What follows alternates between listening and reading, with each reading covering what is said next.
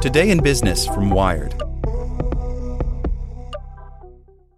Hey guys, it is Ryan. I'm not sure if you know this about me, but I'm a bit of a fun fanatic when I can. I like to work, but I like fun too. It's a thing. And now the truth is out there. I can tell you about my favorite place to have fun. Chumba Casino. They have hundreds of social casino style games to choose from with new games released each week. You can play for free anytime, anywhere. And each day brings a new chance to collect daily bonuses. So join me in the fun. Sign up now at chumba casino dot com. No purchase necessary. V G W. Void where prohibited by law. See terms and conditions. eighteen plus. Want to learn how you can make smarter decisions with your money? Well, I've got the podcast for you. I'm Sean Piles, and I host NerdWallet's Smart Money Podcast. Our show features our team of nerds, personal finance experts in credit cards, banking, investing, and more. And they'll help you make the most of your money while cutting through the clutter and misinformation in today's world of personal finance. You'll get clarity on strategies to help you build your wealth, invest wisely, shop for financial products, and plan for major life events. Listen to NerdWallet's Smart Money Podcast wherever you get your podcasts. Welcome to the spoken edition of Wired. At Y Combinator, startups manage molecules rather than code. By Sandra Upson. This week, a couple of hundred venture capitalists descended on the Computer History Museum in Mountain View, California, for Y Combinator's twice-annual Demo Day. The event showcases graduates of the famous incubator's training program to investors who hope to sniff out the next Dropbox, Airbnb, or Stripe, all of which emerged from Y Combinator.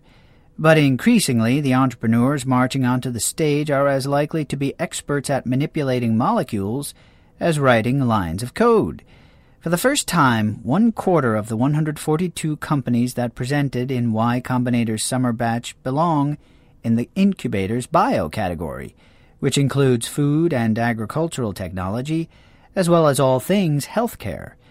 Since twenty eleven, when it made its first bio investments, Y Combinator has steadily increased the number of such companies in its portfolio.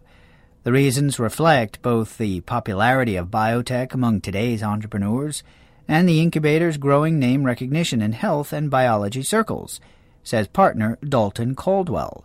In part, new bio companies are capitalizing on past achievements. We now have enough companies in the ecosystem to build on top of each other, Caldwell says. A bioreactor startup that Y Combinator incubated last winter helped two current attendees with their manufacturing. The success of another past graduate, Boston-based Ginkgo Bioworks, has raised the incubator's profile on the East Coast, attracting new applicants. One company that highlights Y Combinator's growing profile in the Boston-centric biotech sector is sixty-four X, which launched out of the lab of George Church, the famed Harvard genomicist. It engineers organisms with an entirely new genetic code, for example, using amino acids not found in nature. These organisms' uniqueness makes them immune to every virus on Earth, explains co-founder Alexis Rovner. The company's strains promise to help pharmaceutical firms produce drugs more efficiently, among other applications. Other companies focus on building devices to help monitor health at home. A startup called Tog, for example, is building radar sensors for use in nursing homes.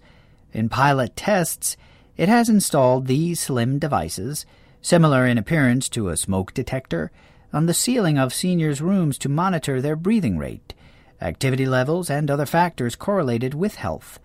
According to George Cassin, a co-founder, the company uses one hundred fifty dollars sensors that five years ago cost more than eleven thousand dollars, a drop driven by the broad usage of radar in new cars. Then there's Higia, a company that offers a two hundred ninety-nine dollars bra with thermal sensors that screens its wearers for signs of breast cancer.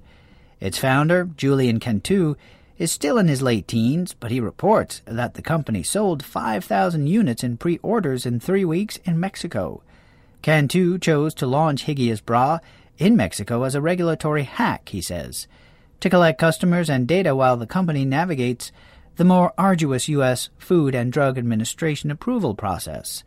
In twenty seventeen, the F D A released a note warning consumers that it does not consider this type of screening, called thermography, an adequate replacement for a mammogram. A third device company, QuoraSense, is undergoing the clinical trials needed to gain F D A approval, a hurdle not faced by more traditional software companies. QuoraSense makes menstrual pads with a built-in blood collection strip that it plans to sell for twenty-five dollars a month. Pull out the strip, drop it in the mail, and the company says it will share the test results for H I V status, cholesterol levels, diabetes, and more in its app. In the wake of Theranos' high-profile collapse, this startup may face greater scrutiny from investors and regulators alike. Acknowledging the unique challenges of startups like QuoraSense and Higia, Y Combinator recently brought on Diego Ray, a successful biotech entrepreneur, as a visiting partner. It also urges companies in the incubator to tap a past graduate, a startup called Enzyme that provides F D A compliance as a service. The incubator staff is advising its companies to address their regulatory strategy in the roughly two-minute pitches they make on stage, Caldwell says. Companies in the food sector can also face longer paths to market than pure software companies. Cambridge Glycoscience, for example, is pitching an affordable sugar substitute for use in cooking. The drinks industry can make Coke Zero, but the food industry can't yet make Cake Zero, co-founder Tom Simons announced on stage. But we did. They presented data from taste tests in which participants could not differentiate between their muffins and ones baked with traditional sugar.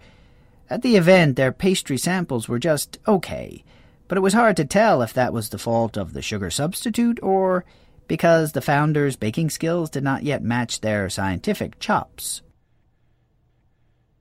Hey guys, it is Ryan. I'm not sure if you know this about me, but I'm a bit of a fun fanatic when I can. I like to work, but I like fun too. It's a thing. And now the truth is out there. I can tell you about my favorite place to have fun, Chumba Casino. They have hundreds of social casino style games to choose from with new games released each week. You can play for free anytime, anywhere. And each day brings a new chance to collect daily bonuses. So join me in the fun. Sign up now at chumba casino dot com. No purchase necessary. V G W Group. Void where prohibited by law. See terms and conditions. eighteen plus.